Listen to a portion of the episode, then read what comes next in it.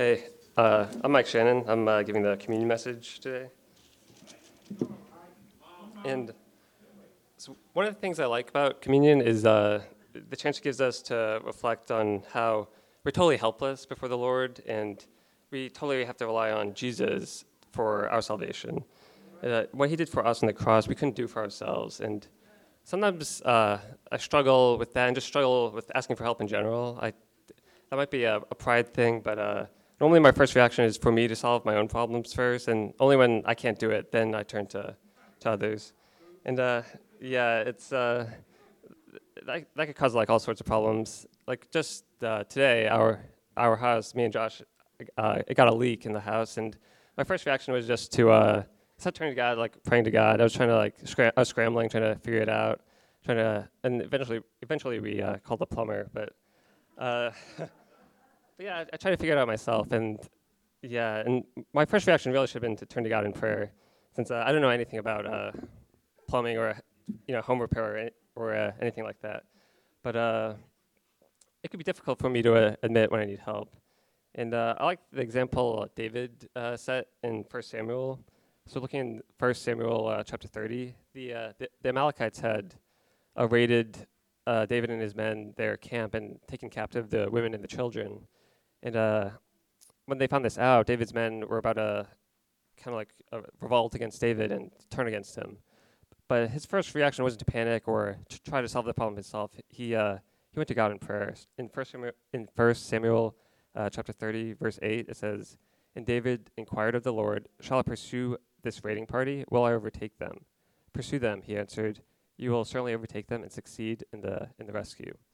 And I think it's pretty incredible that his first reaction was to turn to God in prayer, and that's something that I really need to imitate, since kind of like what I was saying, it's a struggle for me sometimes to do that. But the good thing about communion is that it's a good reminder that I have to totally rely on God. And I also want to take a look at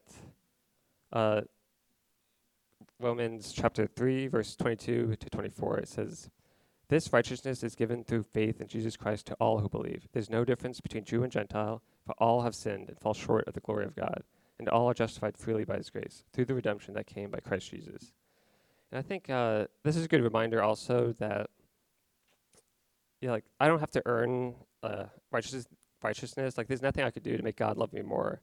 That's really incredible when it finally sinks in for me, since it feels like I have to do something, right?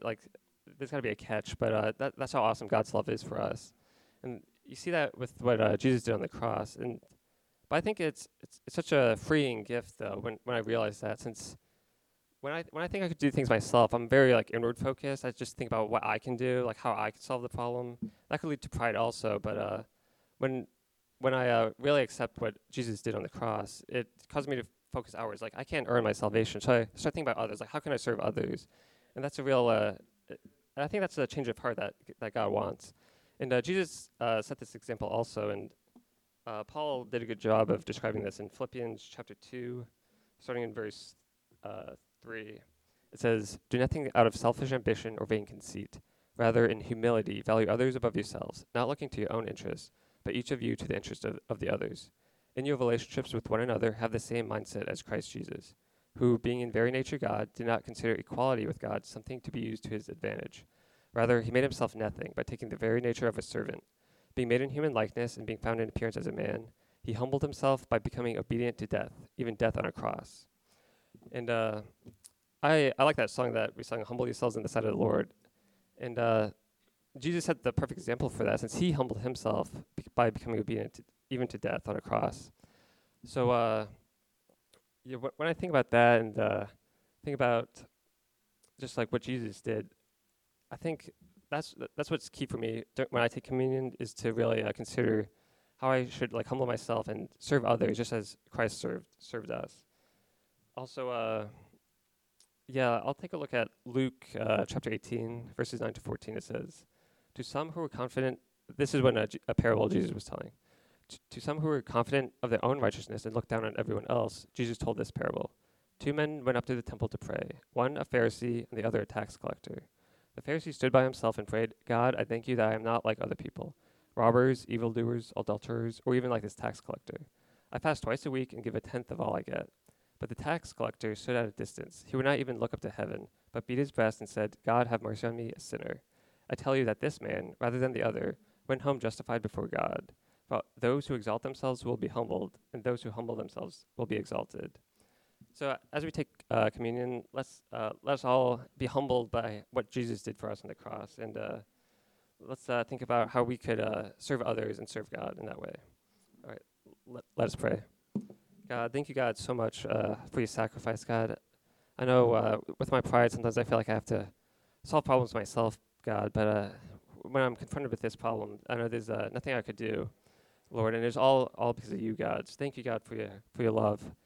And for just loving me so much, where there's nothing I could do to earn your love or make you love me more, God. So please, Lord, just thank you, God, for this day. In Jesus' name, amen.